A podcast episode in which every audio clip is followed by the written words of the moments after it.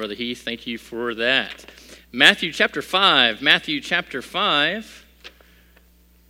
As you're turning there, I always appreciate the privilege to preach here at church.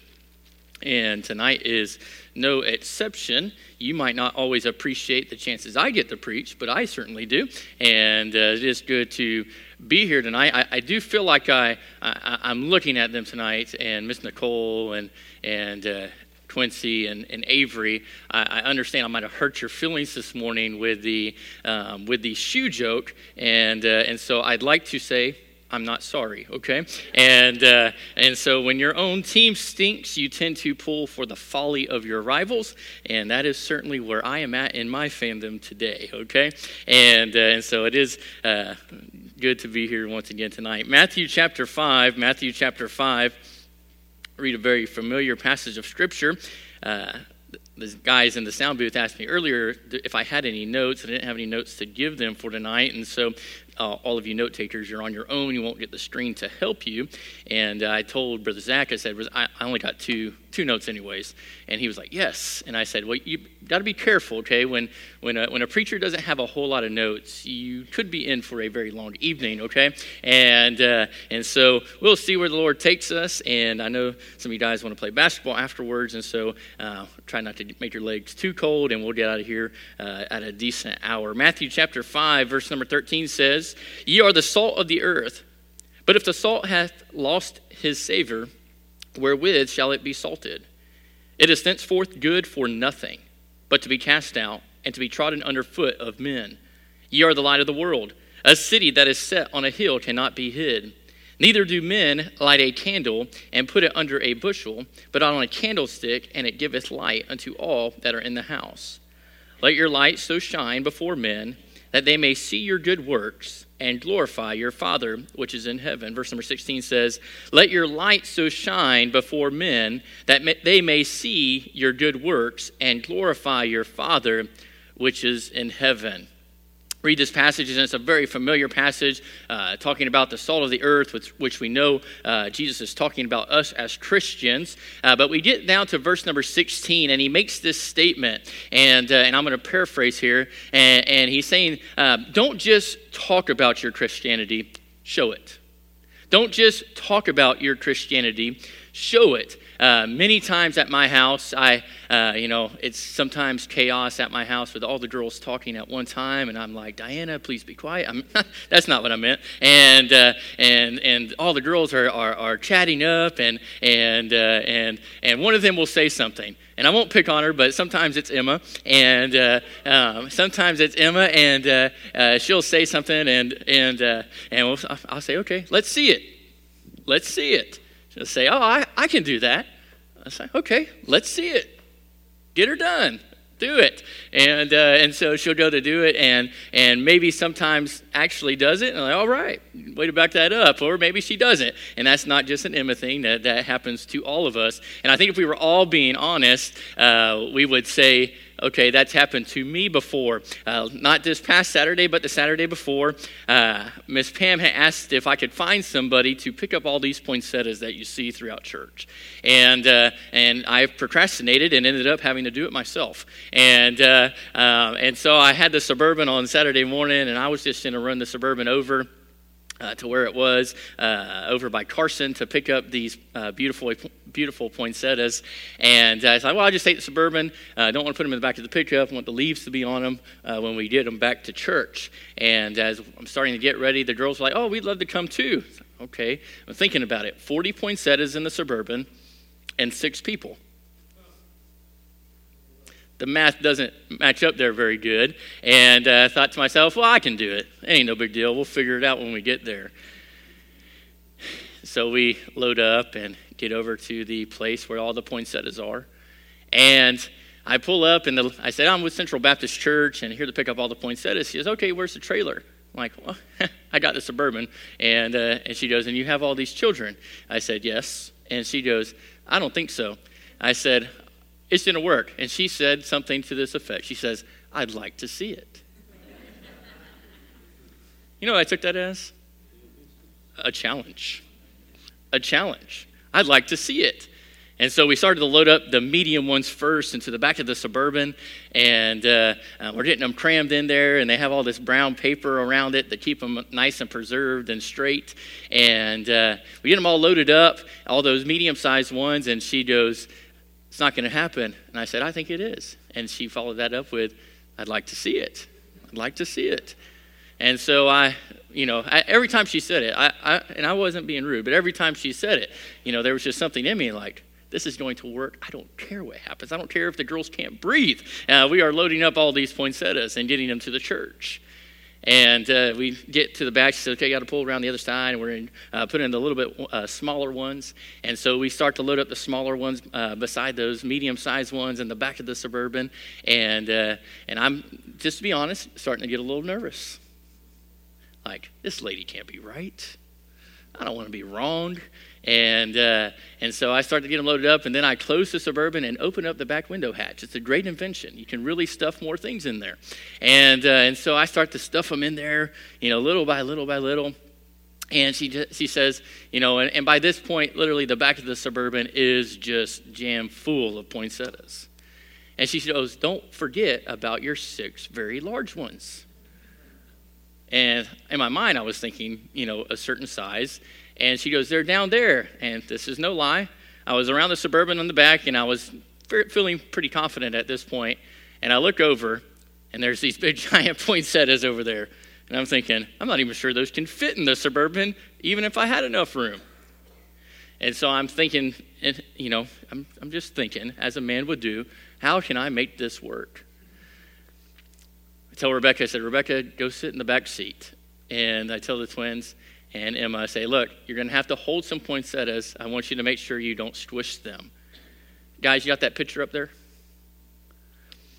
This is my Suburban. And if you look, you can see several little hands back in through there. As we were pulling up to put those big poinsettias in, the lady goes, Sir, I, I think you're going to have to make another trip. I said, Ah, we'll see. We'll see. And so we start to load them up, and we get to where we have about four left. And I'm thinking, this is going to work. We're going to do it. And um, I finally get that last one in, and there was not a single room for another poinsettia. The church had got 39, the lady gave us 40, and we got it done. And you know what I told that lady? I said, You saw it. You saw it. and, uh, and she said, I should have known not to question you. Your resolve was greater than what I had said would happen. And that's a silly illustration, but, uh, you know, we live in a, in a time, and I know it's always been like this. Jesus himself is speaking to this in, in verse number 16. That people talk, talk, talk, talk, talk. That's an old saying. But we talk, talk, talk, talk, talk but very seldom do we walk, walk, walk, walk, walk. And many times, the, wor- the world, through our words, their reaction is, let's see it. Let's see it. When we say something to God, says, let's see it. When we say something to our family, family says, let's see it. Say something to our fellow church family. Say, let's see it. Let's see it. And that's the simple thought I want to speak to tonight. Let's see it. Let's pray. Lord, thank you for everything you do for us. Lord, I thank you for the opportunity it is to uh, once again preach your word tonight. And Lord, I ask that you would help me to say only what you would have me to say and nothing more and nothing less. And Lord, I pray tonight that uh, through your word, Lord, that we would be a uh, do it church and not just a talk about it church. And Lord, we love you so much, and we thank you for this great church that you've given us. In Jesus' name we pray. Amen. You know, I, I, I have realized in my life that I learn much better by watching somebody do something.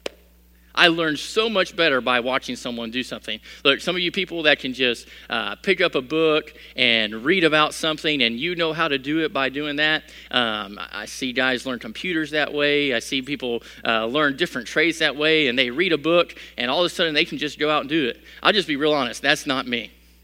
It's not me. It get an idea of how to do something, but that's really not me. I, I, I would much rather, and I'm just going to be honest with you, I, I would much rather figure out how to do something by watching someone do it good. By watch it, watching someone do it good. Uh, I, I've said it, I've used this example before we were mentioning it the other night at the basketball game uh, that you know back when i was learning to play basketball and such i would watch these pistol pete videos and uh, Pistol Pete, Fundamentals of Basketball, is that what it was called? And uh, Fundamentals of Basketball. And, uh, and he would be there, and, and uh, I think he filmed them at uh, LSU's uh, gymnasium, and, and he would be showing all these different fundamentals of basketball, and, and he would give you all these hand eye coordination things. He would go through the shooting form of basketball, and, and he would do all these just just crazy tricks with the basketball to help you uh, learn to handle the ball better and to pass the ball better and to shoot the ball better. I mean, I learned so much from that those particular videos, and it was watching someone who had perfected this particular art and, and watch him do it. Uh, several times uh, in, in, my adulthood. I am not a mechanic by any means. Uh, something has gone wrong in my car, and I've taken it to a mechanic, and they say, Well, it's this, or it's that, or it's this. And, and they'll say, And then the, it's going to be this much to fix it. And I'm like, Okay, I'm going to take that home and fix it myself. And uh, um, I did that one time with a heater core in my Silverado pickup. And uh, um, if you know about that particular element, um, and many of those old uh, pickup trucks and vehicles, period, you would have to take your whole dashboard apart to do it. I did that one time.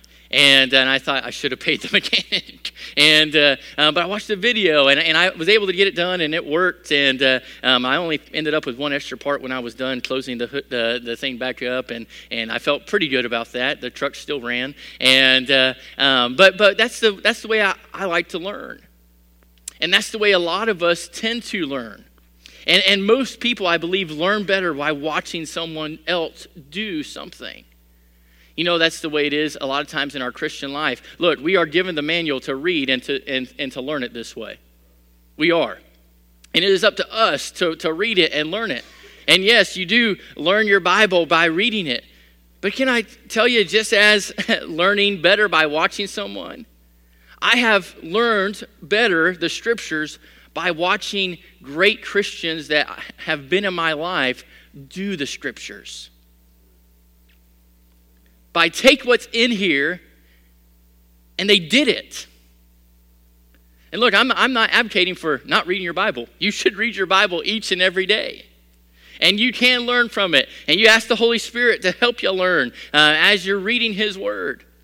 But how much better is it for us as Christians to have fellow Christians that are actually out living what God says in His Word. And those examples that we can follow, those examples that we can look to. Uh, many of you, if I went around the room and, and I said, hey, you know, what, what, who, who was the, your Christian hero in your life and who did you learn uh, the most about, you would mention and you say, man, I saw him do this or I saw her do that and, and I saw him live this particular way. Uh, they didn't just say it with their words all the time. And though their words were appropriate, they actually did it. You know, there's two kinds of Christians that, that or we preach about. And, and it's the ones that say, you know, all we should do is do, do, do, do. And yeah, that's what we should do. But you know, we should talk about it too. I mean, we're not monks. we're, we're not called to silence about these things. But then there's also all these Christians, and, and especially today, that's, that's all they do is talk, talk, talk, talk, talk. And a verbal Christian testimony is only as effective as it is backed up by its Christian example. Your testimony is only as effective as your example. And we forget that sometimes. And I know these are all uh, cliches that we use, but they're true. Actions speak louder than words, and they do. It's been said that our talk talks and our walk talks, but our walk talks louder than our talk talks. I actually got that right for a change. But we live in this very superficial uh, time period as far as Christianity. Those in here that have Facebook, you can pop up Facebook, and man, uh, there's a lot of great Christians on Facebook. and I'm not saying there, there isn't good Christians on Facebook. But there's a lot of just good Christians on Facebook, meaning they're just good Christians while they're on Facebook. And they talk and they put it out there. And their coworker sees them at work and it's like, Did you post that this morning? After they just heard you say about 92 curse words? Not that anybody else would say that. We, he covered that this morning. See, I told you I don't have any notes. It shouldn't be a long night. I'm just prepping you, okay? But we should be that example. And Central Baptist Church shouldn't be the church full of those Christians that are only good Christians on Facebook. Now, you should be good Christians while you're on Facebook. But it would be so much better to, to, to be both, to be a walking Christian and a talking Christian. I want to give you two things tonight, two very simple things, and, and some areas that we tend to talk more than we actually show. And, uh, um, and then I'll close, and, and I promise um, I'm preaching at myself tonight too, okay? And the first, the first area that we tend to do this is this is very simple in our praise in our praise. We do this really good in our praise. Can I ask you if you if you sit here and think about it? You, all, many of you work and you go out to the workplace, and uh, um, and tomorrow somebody's going to approach you, or or maybe maybe they don't approach you because they don't want to talk to you, but but maybe somebody wanted to approach you to say, hey, how was your weekend? And uh, and many times you're like, oh, I was, was at church, or I watched church, or something of that nature. And they're and like, oh, how was your weekend? They're like, oh, I did all these things, and they never ever mention church. But then somewhere along the way, they use a cliche or they use a phrase such as, well, praise the Lord. To reward this to um, walking and talking more in our expressions. And they'll say something like, praise the Lord. Have you ever followed that up with, well, what you praising the Lord for?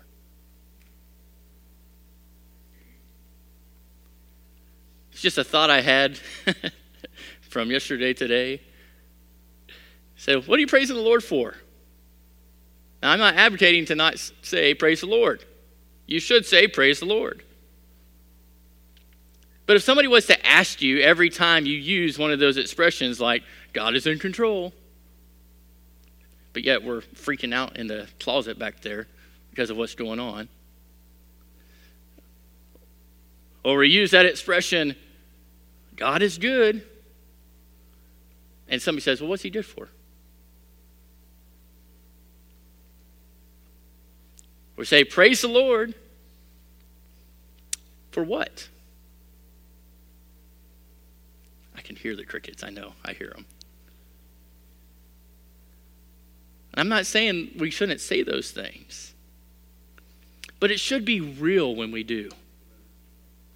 I'm talking about real and passionate. Hey, praise the Lord. Turn your Bibles with me just real fast over to Genesis chapter 22. I want to show you something.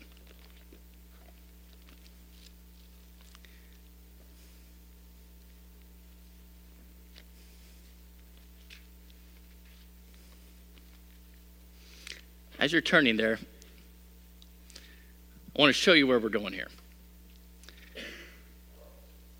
We live in a generation of fake. It's just fake. Everything you see is fake. Fake news. Our friends are fake sometimes, not really our friends. And uh, I, I, mean, uh, people are fake. Uh, pictures are fake. You know, we all got those beautify apps on our on our photos before we post them. It's just fake. And fake Christians do a disservice to God. My brother, who is a pastor in Kansas now, was a youth director for a time. And uh, he would ask me if I would go on teen activities with him. Sure, I love to go on teen activities. I love that. And he would do these scavenger hunts. And we would take the teenagers to the mall, and he would have church members dress up in a fake outfit. One year I went as an old guy. That would still be fake for me. Okay, I'm still a young guy. And I uh, went as a really old guy. And my wife did all the makeup and, and everything. And, and the goal is the teenagers are divided into groups and they're uh, given a list of names of church members that are actually there and they actually have to go and take a photo with that church member spread out at the mall and i'm not if you get to know me uh, at all i'm not ashamed to really dress up and go above what people are actually asking us to do and so i've done that before and then one year i got this great idea we lived in jacksonville there's a lot of gator fans there Sorry, Greens. I, you know where this is going. And I thought, I'm going to dress up like a Gator fan. I hate the Gators. I'm not a Gator fan. And I thought, what do I think a Gator fan looks like? You know, there's definitely some things that are easy to point out, like they're obnoxious and things, but you can't actually see those things. And I thought, I'm going to do that. And so I went and I found a shirt that said University of Florida blood donor. I mean, it doesn't get more gator than that. I'm going to give my blood to the University of Florida. Thought, well, you know, how, how would they look? So, of course, I went and bought a mullet. And uh, not the fish, but the hair. And uh, um, went and got a nice little mustache. And uh, um, I left out the jorts, thank goodness, for the viewing audience, and uh, no, no jean shorts there. And I went around the mall and dressed like that to see if they would find me. Tell you, very few of the groups actually found me. But I was a fake. Put it up there, guys. There it is. University of Florida blood donor. The funny thing is, is my brother and sister-in-law are actually Gator fans. Nothing, I love this picture. It's as fake as fake can be. They went around and they thought it was real. And I was looking at that picture today, and I was deciding whether to send that to the, to, to the guys in the sound booth. And to be honest, I didn't send it to them until I walked out there as, as we were singing. Wasn't sure that I was going to uh, reveal myself or that picture to our church family. No, no taking photos of that picture right now, okay? And Nehemiah, you better not send that to anybody, all right? And, uh, but it's fake. But I was looking at that picture, and I was actually looking at that picture last night because I was going to send my brothers a text message who are all Gator fans, and I didn't do it. But I was looking at that picture and I thought, you know, I wonder if that's an accurate description, because I knew what I was going to preach, about what a lot of Christians are.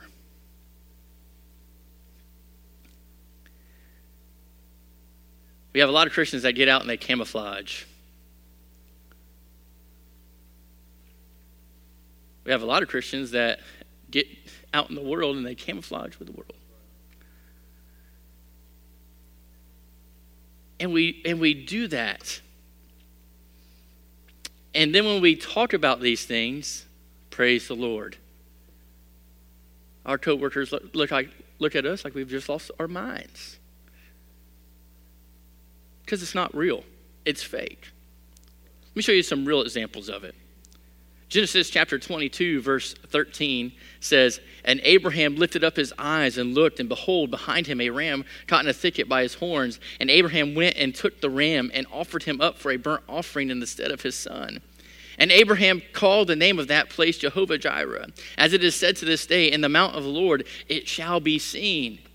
Oh man, here Abraham gets to, we all know the story, and uh, uh, as God is, is, is giving him this particular test, and he takes Isaac up the mount, and just before he is about to, uh, to kill him, as God uh, says, uh, the Lord stays his hand, and he finds this ram, and, and God provides this ram in the thicket, and here Abraham is, and he's like, praise the Lord.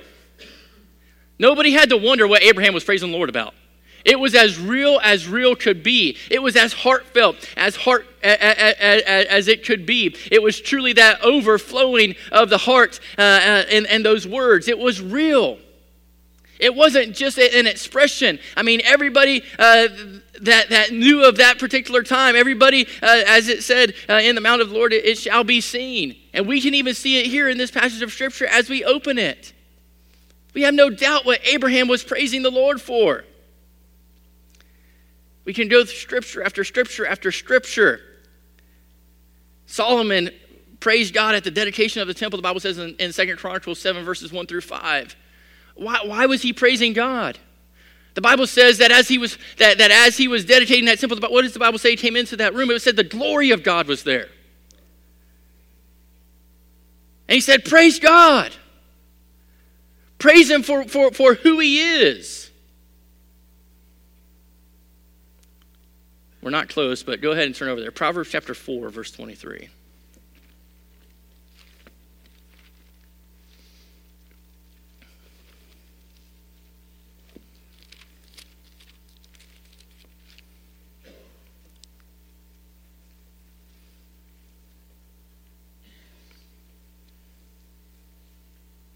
Bible says, Keep thy heart with all diligence. For out of it are the issues of life. If you're going to, to use these expressions, make sure it truly is that outpouring of your heart, what's truly there. I think we do a disservice to our witness, which has been talked about a lot. Talk about that in regards to this day and age of, of social media and, and, and this politically volatile time and such. And a lot of us do a disservice to our witness by many of the things that we, uh, how, how we react and, and treat people. But I think a lot of times as Christians, we do a disservice by simply saying fake things. That things we think we're expected to say. What if you had a coworker that was needing the Lord? And he was truly looking for that person that, that, that was real. I mean, that had that real walk with God. And they're just at that point, and they need you to be that witness. But all you ever give are these empty expressions with nothing to back them up. We're like, well, I wore my central polo to work, so I got to at least say praise the Lord once. I asked earlier, what would you say if your coworker came and said, For what? You say, Well, for salvation. Well, that's great. That's praise the Lord. You should praise the Lord for that every day. And, and, and if that's real, you know, don't, it shouldn't be like, oh, well, um, let me think about it for a second. Did I just use an empty expression? Did I use the expression that when my wife says, Does this, this look good on me? And I'm looking at the TV and looking at the football game, sure. Well, what was I wearing?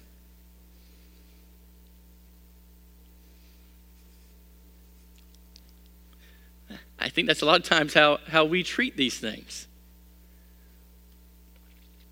But in our praise, in our expression, it should be real. It was real for David. Psalm 103 in verse 1 says, Bless the Lord, O my soul, and all that is within me. Bless his holy name. In verse 2, he, he begins praising for giving the reasons why he praised the Lord. I'll read them for you. Bless the Lord, O my soul, and forget not all his benefits he doesn't just give an empty expression. He says, This is why I'm praising the Lord. And he talks about he talks about the forgiveness in verse 3, the fact that God answers prayers in, in verse 3, the fact that he has redemption and that he's loved and that, and that he has satisfaction and that God gives him strength and he has assurance and he has everlasting life and all these particular things. He actually has reasons that back it up. He continues that thought in Psalm 105. In Psalm 107, he begins to give us four times that we should always praise the Lord.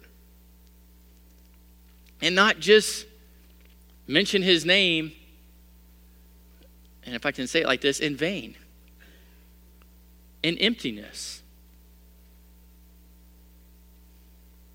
See, Matthew 12 34 says, O generation of vipers, how can ye, being evil, speak good things? For out of the abundance of the heart the mouth speaketh.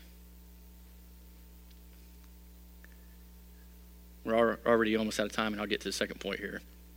But if I can finish that, it's very simply this don't go around bragging about what, what it's not about bragging about how good we are,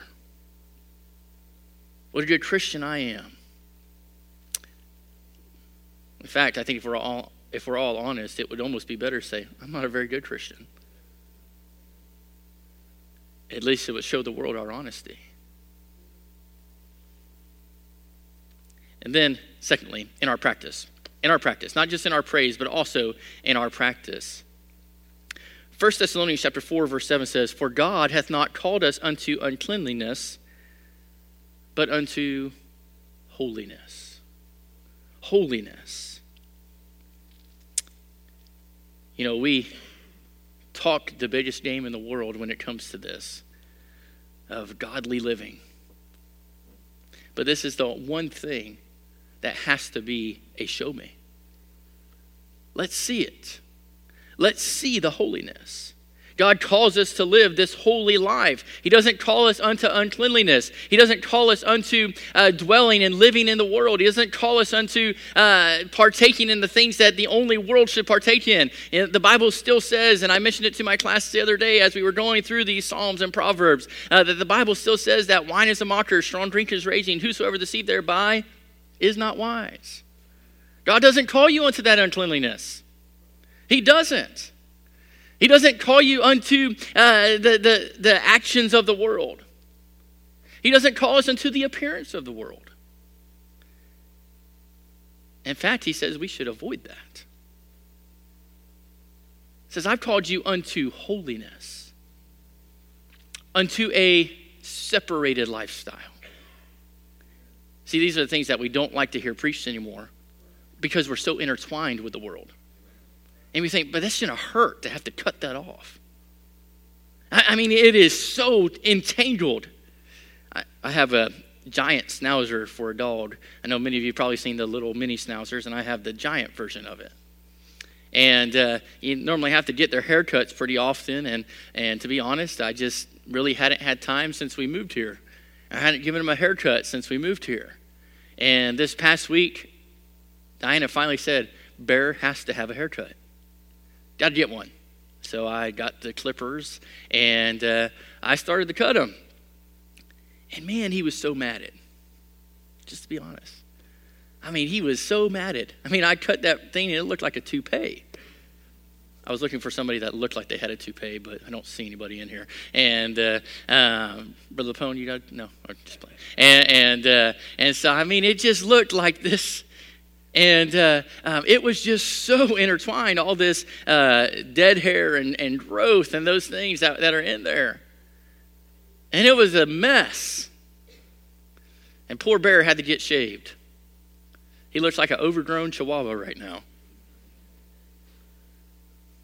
His beautiful beard that all schnauzers have, had to go. He had to part with it. What happened? All the uncleanliness got trapped in there. But in our Christian life, as that uncleanliness gets trapped, we, we got to put it away. Got to get rid of it as quick as it comes to us. That's why it's important for us to have that real relationship with God because every day we get that cleansing. Thank goodness I don't have to give Bear a haircut every day. But I do shower every day. And that should be done both physically and spiritually. Why? Because God calls us not unto uncleanliness, but unto holiness. And every Christian who is living a godly life, their actions will match up with God's standard of holiness. Look, I know those are words that we don't like to use anymore holiness, separation, and standards.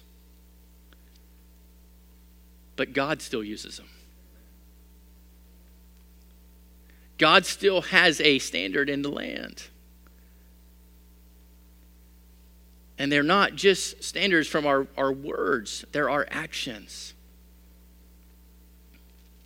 The Bible says in 2 Corinthians 5:17, if any man be in Christ, he is a new creature. Old things are passed away, behold, all things are become new. See, these are these evident, evidences. My tongue got in front of my mouth there. This is the, the evidence of what God is doing in our life, of us living that godly life, of us living that holy life, of us living that separated life, of us living a life that is up to God's standard. You know what's funny in regards to standards? We'll take them in almost every other area of life, except when it comes to our Christianity. We, we have a basketball team at school. Hopefully, you get out to support us sometimes. Brother Heath and Brother John do a great job with it. And I get to sit on the bench, and guess what? When the players aren't living or playing up to the standard that Brother Heath has set for them in the varsity game, what happens, Brother Heath? They sit on the bench after they get yelled at. Same thing in the JV game. That's the standard. It's what is the expectations that we have that, that the coach, the one in charge, has placed on the one who is serving that coach. We'll accept those standards. We'll even get yelled at on the court and take it and realize, you know what? That's right. I just got to get better. Have standards at work. Those of you that are in charge at work, you're like, hey, man, there's standards at work. Got to show up, got to be there, got to do the job. And you say, well, God has a particular standard of living, living of holiness. And we're like, well, we shouldn't use that word anymore. I'm sorry, I don't believe the Bible agrees with that. there is a standard of holiness that God has that expectation of, that change. And it, and it shows through in our actions. It showed in the Apostle Paul's life. He was a different man than he once was. He said different things than he once did. He walked a different way. Same thing happened to the woman at the well. And these are these ways that we can show the world that there's evidence of what God's doing in my life.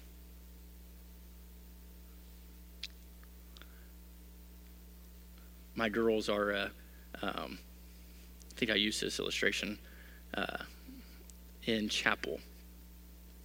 I'm privileged to be my girls' dad and my wife's husband. I meant to say that first.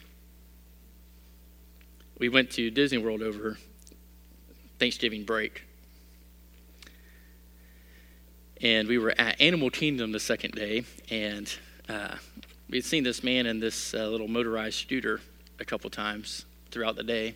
And of course, the girls were all matching and such as they normally would in a, at a function like that. It's just easier to keep track of them if they're all matching. And, uh, and so um, man had come over and we were about to get on um, It's Tough to Be a Bug, I think. And uh, he rode over on his little motorized wheelchair thing, Hoveround, I probably what, what it was. And uh, he asked my wife, says, are, are y'all Christians? And, he, and she said, yes, sir, we are. And uh, I could hear him talking to her just a little bit. And uh, he said, Well, I, I, wanted to tell you, I've seen y'all on several rides today. And um, he's, look, could have just been a creepy old man, but he said some really nice things to us. And, uh, but he said, says, You know, I, I wanted to tell you that I've heard several other people talk about your drills today. as I've been standing in line or such. And, and he says, and it's envious to see a family such as yours. Wow. And by that time, I, I turned over and, and said something to him, and nice to meet him, and told him where we went to church and such. And, uh, and he said, he said something, and it's honestly the nicest thing anybody has ever said to me. He said, We were over on Mount Everest, and we were pretty close in line to you, and I, and I remembered seeing him there. And he said, and it wasn't about their matching outfits or anything of that nature. He said, I got around your family, and I could just feel the presence of the Lord. I mean, I started crying right there in that line. It's like, and I told him, I said, Sir, nobody has ever said anything nicer to me than that. I said, You definitely aren't saying it because of me. But I'm privileged to, to be their dad and conducting themselves in a manner that brought honor into the Lord. Not just, oh man, those are sweet, pretty little girls. You know, there's that phrase I've mentioned that let's see it. You know, we say we're Christians. Well, let's see it. Let's act like it. Let's do it. That's the only thought I have tonight. Let's stand.